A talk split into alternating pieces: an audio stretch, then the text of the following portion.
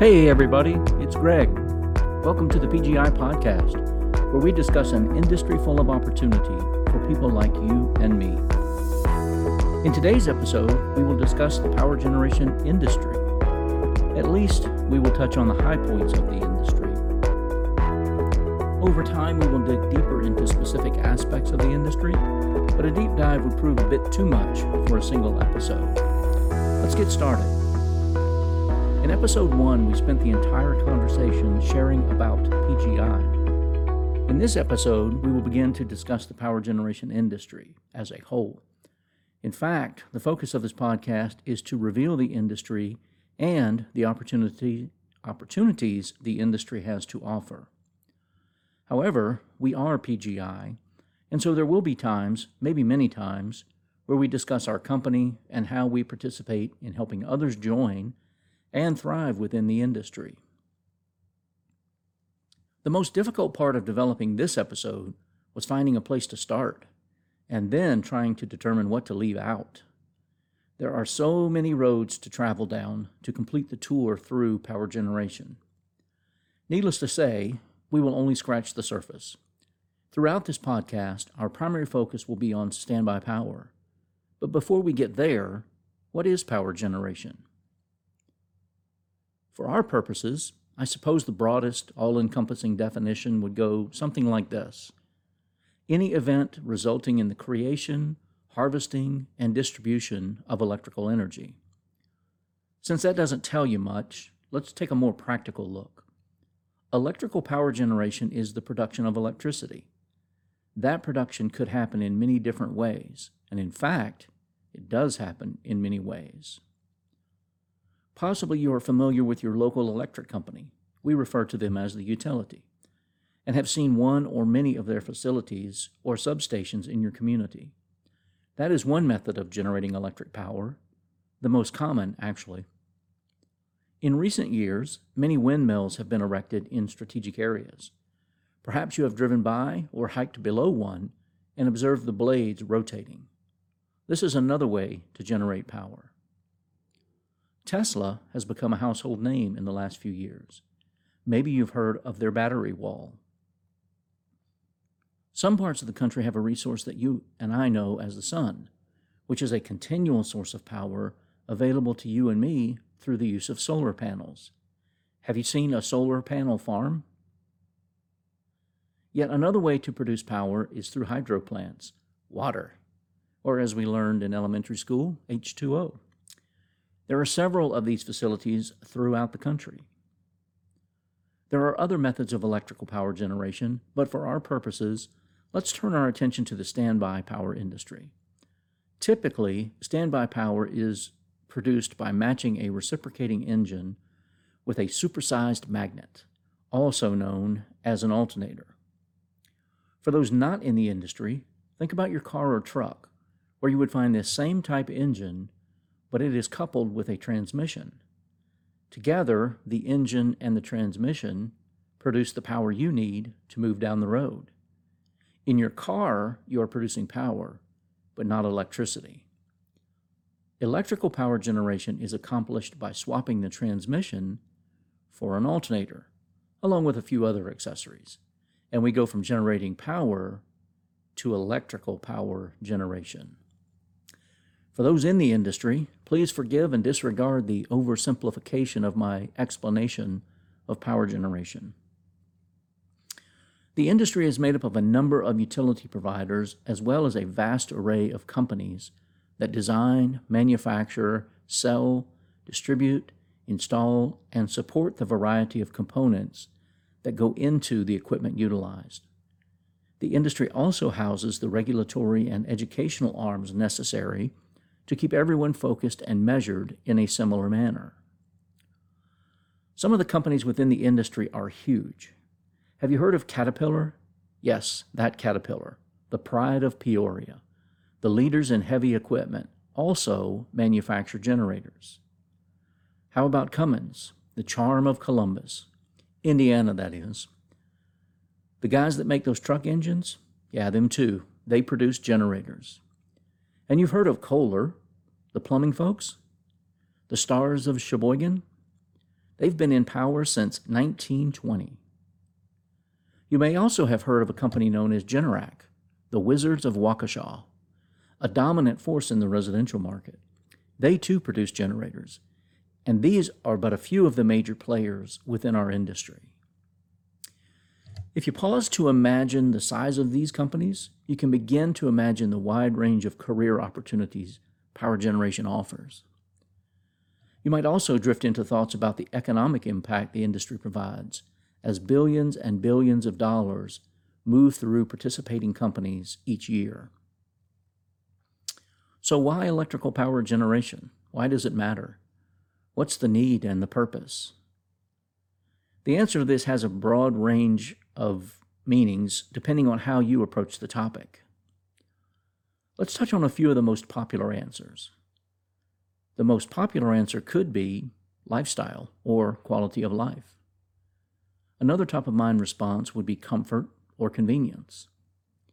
Another purpose is to satisfy the regulatory requirements. Then there are medical considerations, military operations, the telecommunication industry, the World Wide Web, and data centers. A slightly more obscure and potentially debatable purpose is class distinction. Even with this abbreviated list, you can see the impact of electrical power generation on our everyday lives. But wait, let, us regroup for a second. In thinking about every one of these purposes and applications, they already have electrical power, power generated and provided by the utility. Why discuss them? Why highlight them since they already have a solution? That's a completely accurate assessment, assuming the utility can provide power. But what happens when the power fails? A storm blows through. There is too much demand, or there's a mechanical failure, or whatever causes the lights to go out. Then what? Standby power or a backup power system. That's what. The standby power system provides power when the electric company in, is unable or has too much demand. Again, for our purposes, a standby or backup power system consists of an on site generator, a transfer switch, a fuel source, and a variety of accessories, fully wired and integrated into the facility's electrical system. This equipment is standing by until called upon to step in and produce power. So it sits there relatively obscure until suddenly there is a reason to perform. Another way to look at standby power is a support system to ensure power reliability. A redundant system so the building, the operation, the lights stay on and function as designed.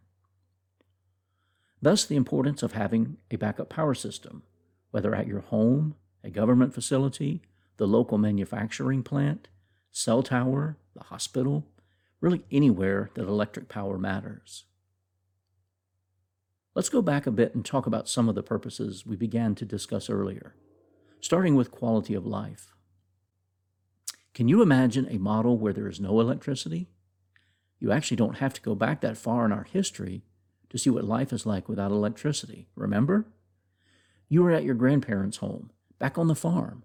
The farm where they had the lanterns on the table and where the wood cook stove prepared the meals really doesn't take that much imagination.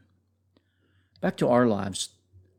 What would our day look like now with no power? Would you be dependent upon the sun to dictate the range of your day? How would you prepare your meals and store your food? I know, Grubhub. How would you get water from the well? What would happen when you flush the toilet? Actually, nothing would happen unless you brought water to the toilet and filled the tank. And then there's your shower. Where would your hot water come from? Well, there wouldn't be any. How would you heat and cool your home and that hair? How would you blow it dry and curl those locks? You see, it's not that we have to have electricity to live, we really only need it if we want to live well. Earlier, I mentioned regulatory requirements, and since that is a major driver of many power generation installations, let's go back and chat about that for a bit. As we explore this segment of our industry, you will find many local and regional variances to the topics presented. So, some of our examples and experiences reported may not apply to your geographical region, but in most cases, you will find a similar regulation. As an example, many states require assisted living facilities or nursing homes to be equipped with a standby generator. Some communities even regulate the on hand fuel supply to support the generator. Another common regulation is found in buildings with elevators. The requirement states that buildings with a predetermined number of floors are required to have a generator. The number of floors may vary by state or region, but the regulation is common in many areas. In these examples, can you see the value and the reasoning for a generator system? Other facilities requiring backup power are those performing medical services, such as surgeries. This can include outpatient facilities all the way through full scale hospitals. In some installations, the performance of the standby system is also regulated, as well as the fuel source used to power the engine. You might even find that in some cases, the type and frequency of maintenance services are regulated. Other regulated facilities include government facilities such as fire stations, 911 call centers, water treatment facilities, courthouses, prisons, emergency shelters, and many more. If I haven't said it yet, let me now. This is only a tiny sampling of government installation examples. What about communication?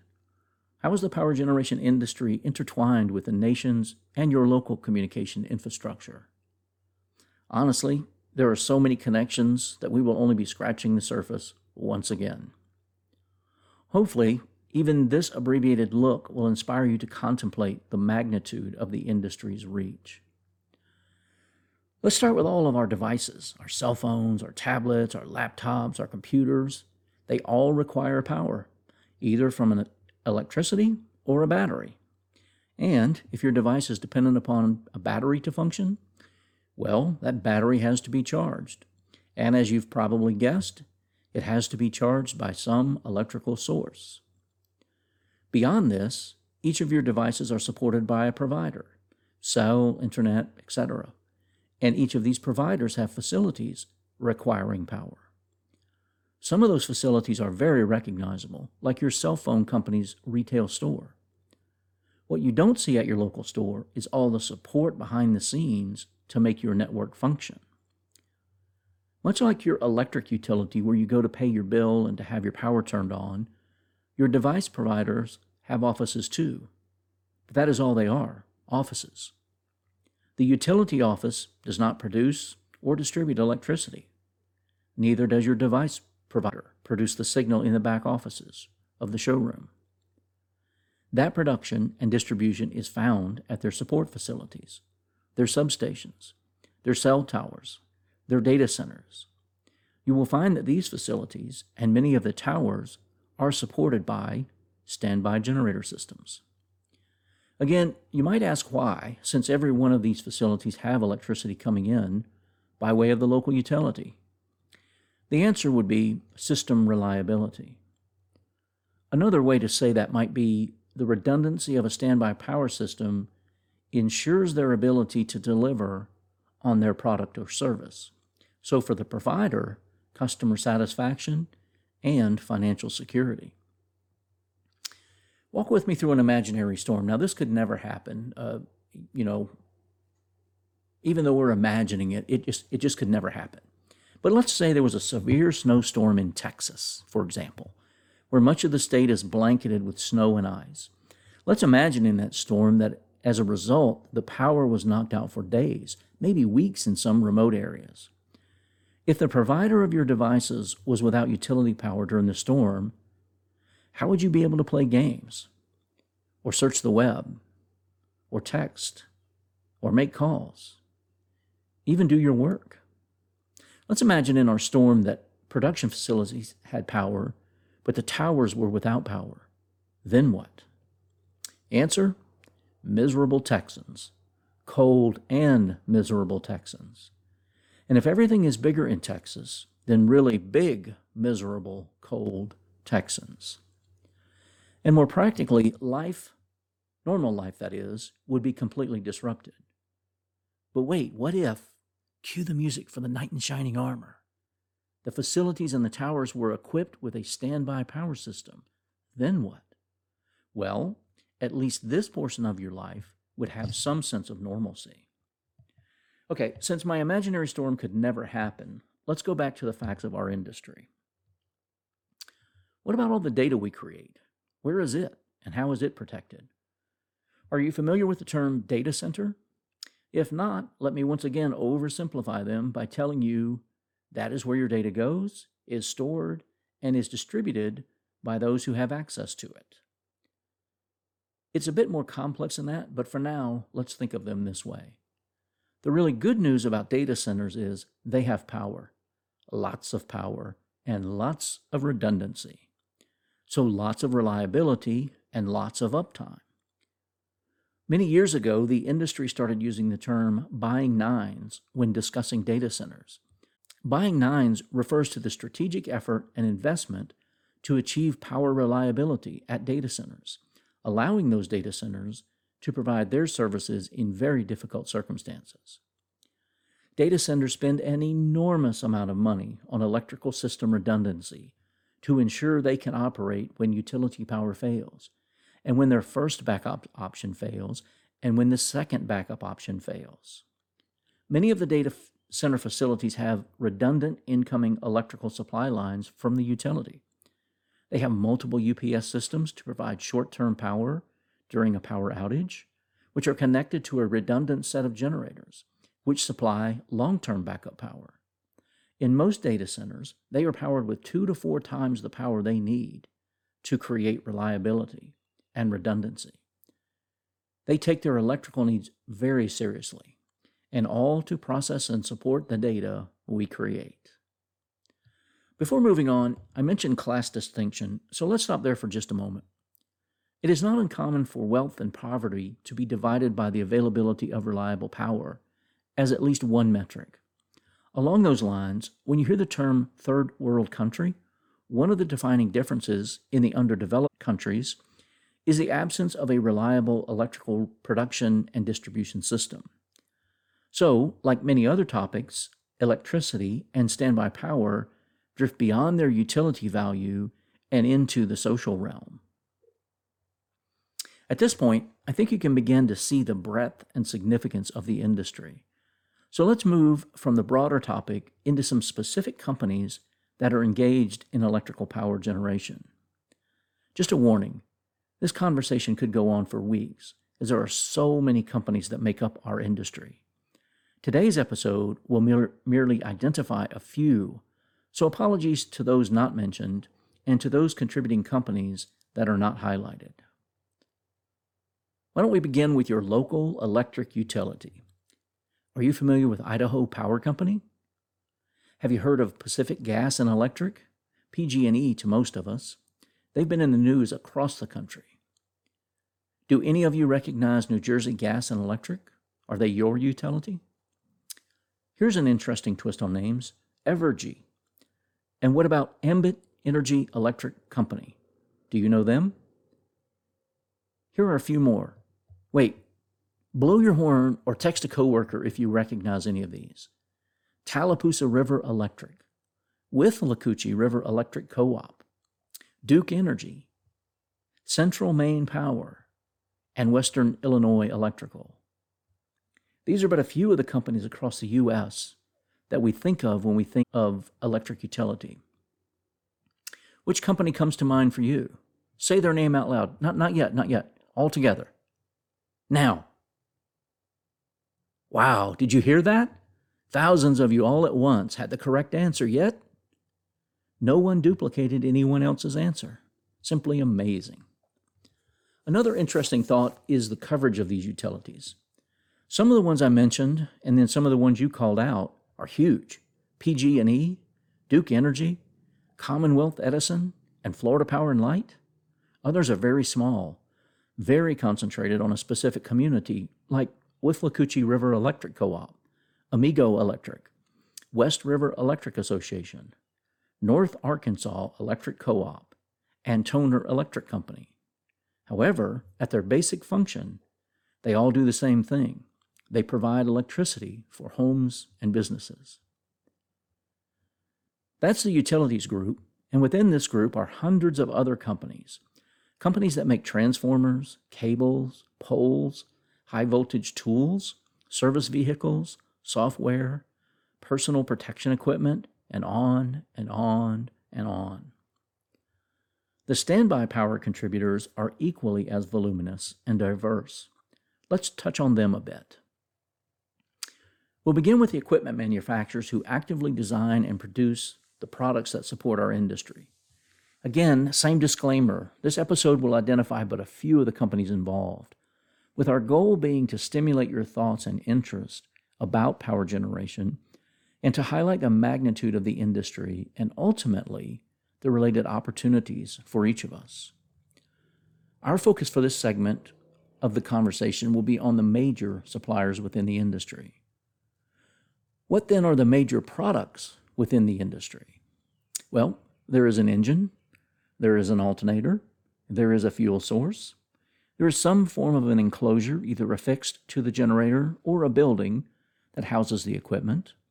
There are batteries, there are battery chargers, there are controllers, there are voltage regulators, there are governors, there are monitoring devices, there are vibration control products, there are engine heaters, there are lubricants, such as oil, water, coolant.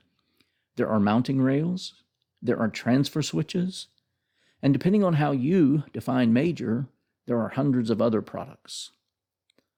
Starting with the engine, one thing you notice is the leaders in the power generation market offer their own line of engines, meaning they design, manufacture, and distribute generators centered around their very own engine. I'm thinking here of Cat, Cummins, and Kohler. In most cases, they were in the engine business before they moved into the electrical power generation. In other cases, the engines are purpose built for the industry and the application.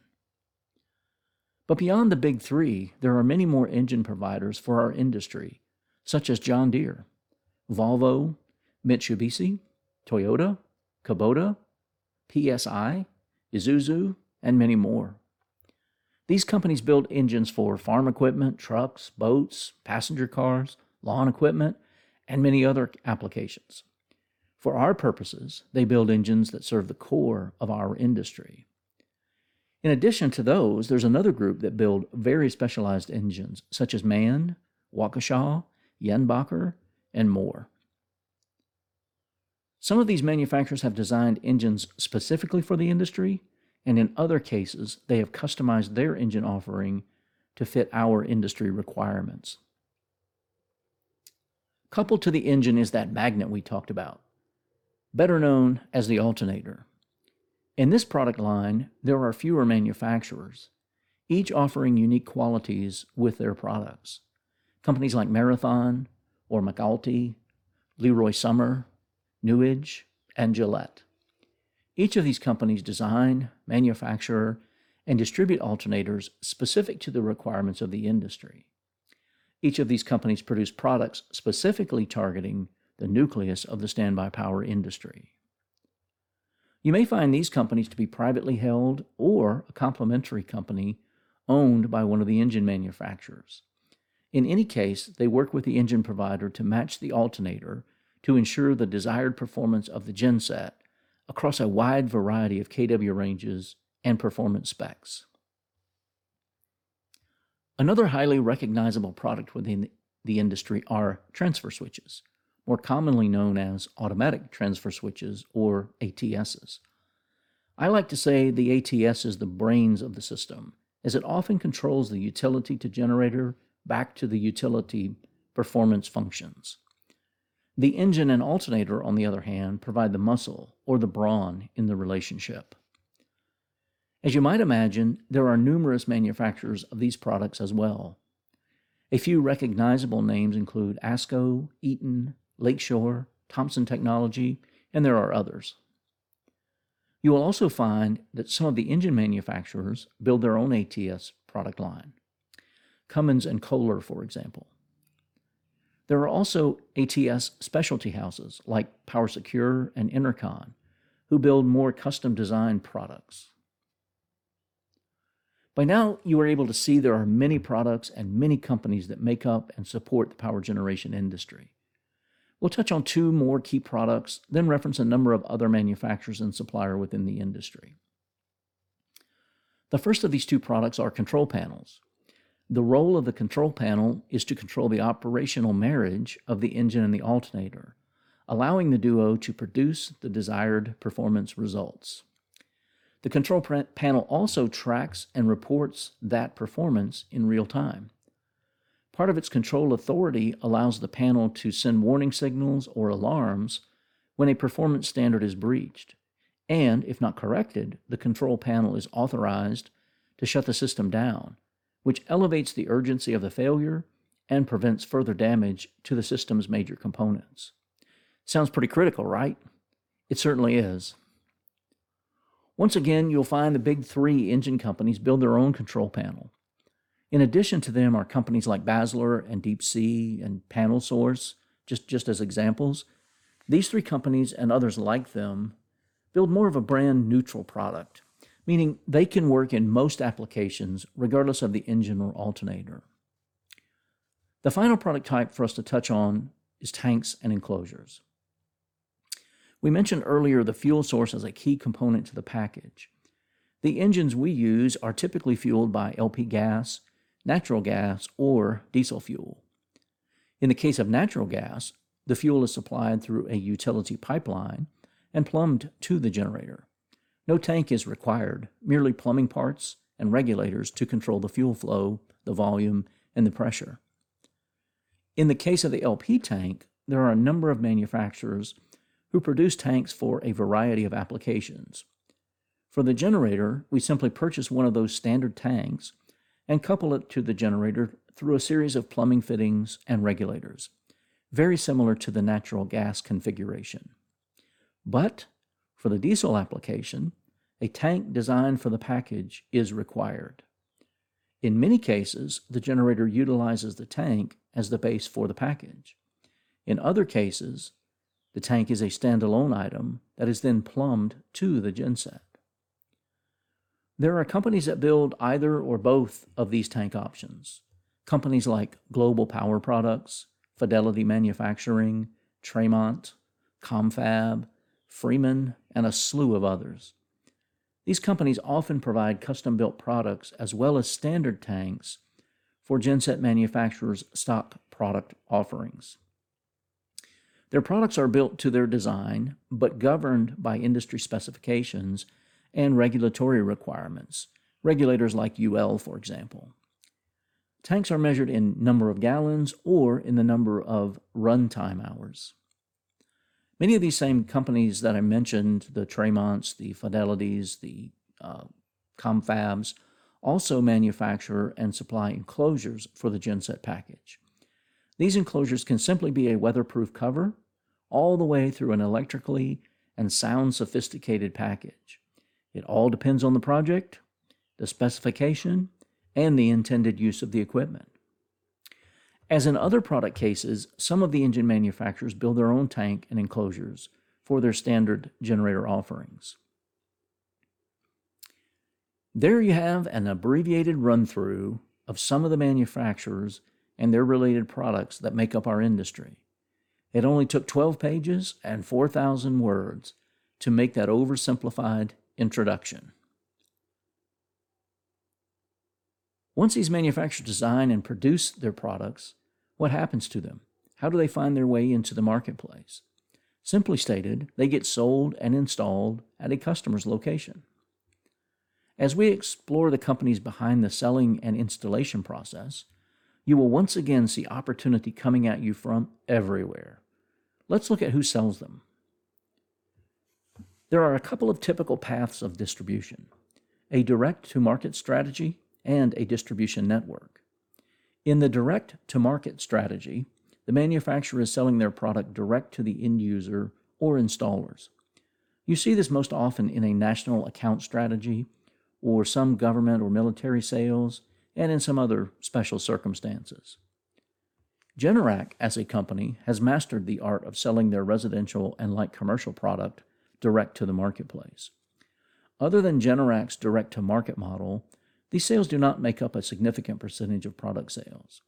Most products are sold through a distributor, who is a partner affiliated with the manufacturer, approved to sell and support their products in a specific region.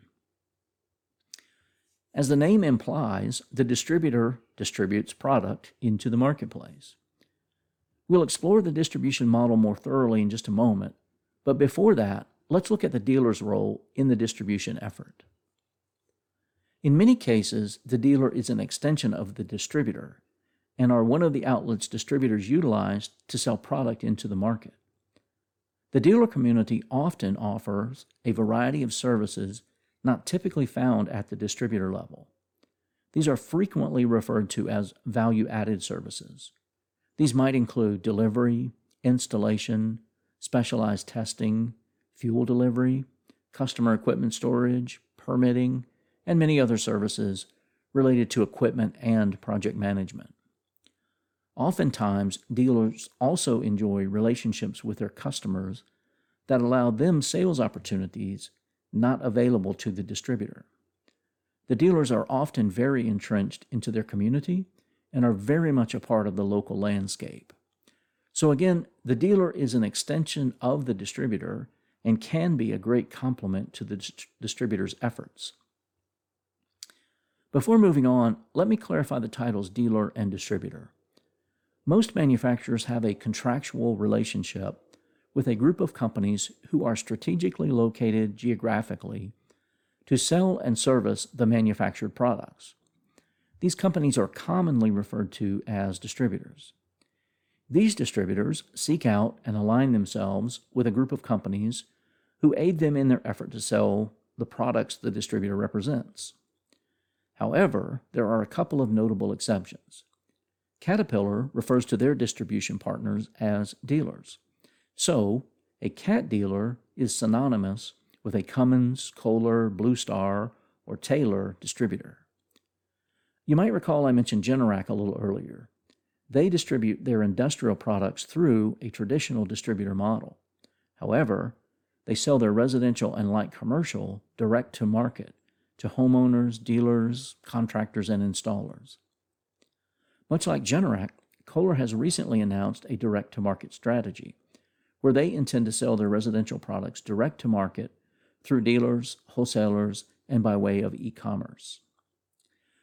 With that clarified, let's work our way back to the distributor and discuss how products are sold. We have established that manufacturers sell their products through distributors.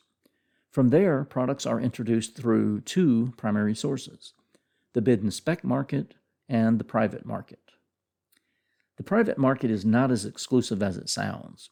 It simply means the owner purchases the equipment from the supplier of their choosing rather than go through a public bid process. As mentioned previously, it is not uncommon for the dealer to have relationships that drive a lot of private sales. The bid and spec market support those customers who desire to buy the products at the lowest bid, utilizing a project design and set of specifications to make all of the products offered equal, at least in theory. In both cases, the project is designed by someone. The designer could be an architect, a design engineer, a contractor, or even a dealer. This design then gives birth to a set of specifications, sometimes formally developed and sometimes a derivative of the manufacturer's spec sheet. These specifications are then used to price the products, materials, and labor required to deliver the project. To execute these sales, the distributor or dealer employs a team of people. Some of these team members include salespeople, both inside and outside sales, engineers, project managers, startup technicians, sales support personnel, and many more configurations. This team of people work with the installing contractor to understand the project and interpret the specification. They then develop an equipment solution that best matches the customer's expectation and design desires.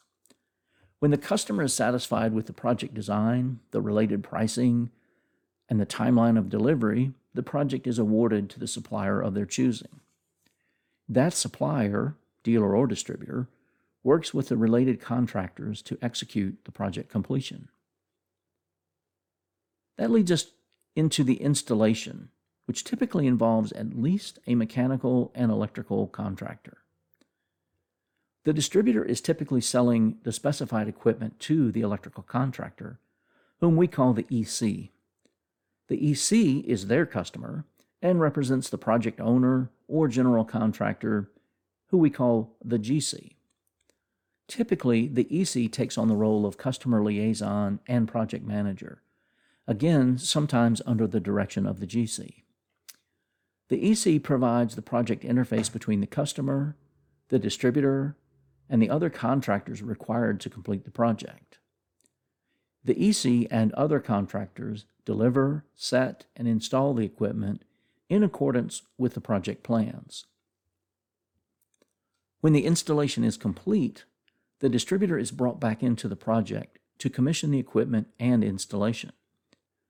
This commissioning process includes verifying the installation meets performance and code requirements, as well as startup and testing of the equipment provided. The startup and testing ensures the equipment is operating within the parameters of the manufacturer's design. The startup serves a few more purposes as well. One is to register the equipment with the manufacturer, validating the installation, and initiating the equipment's warranty coverage.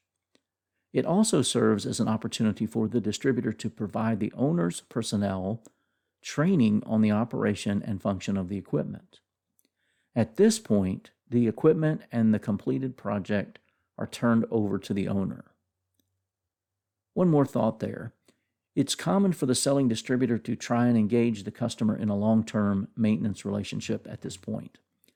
While this is a profit center for most dealers or distributors, for the owner of the equipment, maintenance is an important strategy in developing a long lasting and reliable power system with predictable cost. Most manufacturers require the maintenance and warranty be performed by approved, trained, and certified technicians. Speaking of certified technicians, that is where we will leave the episode today. Our next episode, where we will discuss industry opportunities, we will begin right at this point discussing these very same technicians. One final thought on today's episode.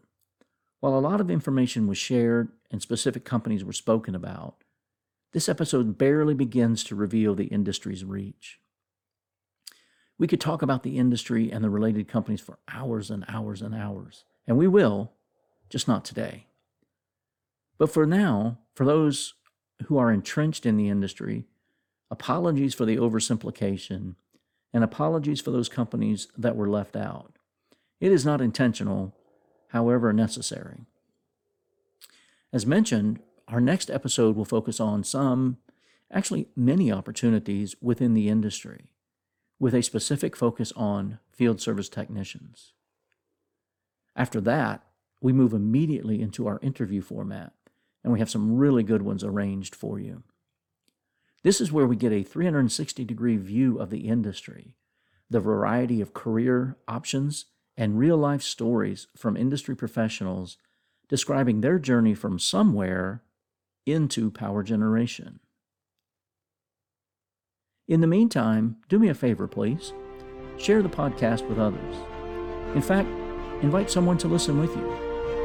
Join me in spreading the good the industry has to offer. That's all for today, and as always, thanks for joining me to discuss our industry and the immense opportunities available to each of us. And until we meet again, may God be with you and bless you. May you see your children and your children's children. May you be poor in misfortune and rich in blessings. May you know nothing but love and happiness from this day forward. For more information, please join us on Instagram, Facebook, LinkedIn, and on our website at www.powergenerationinstitute.com. You can also reach me at Greg L. at powergenerationinstitute.com.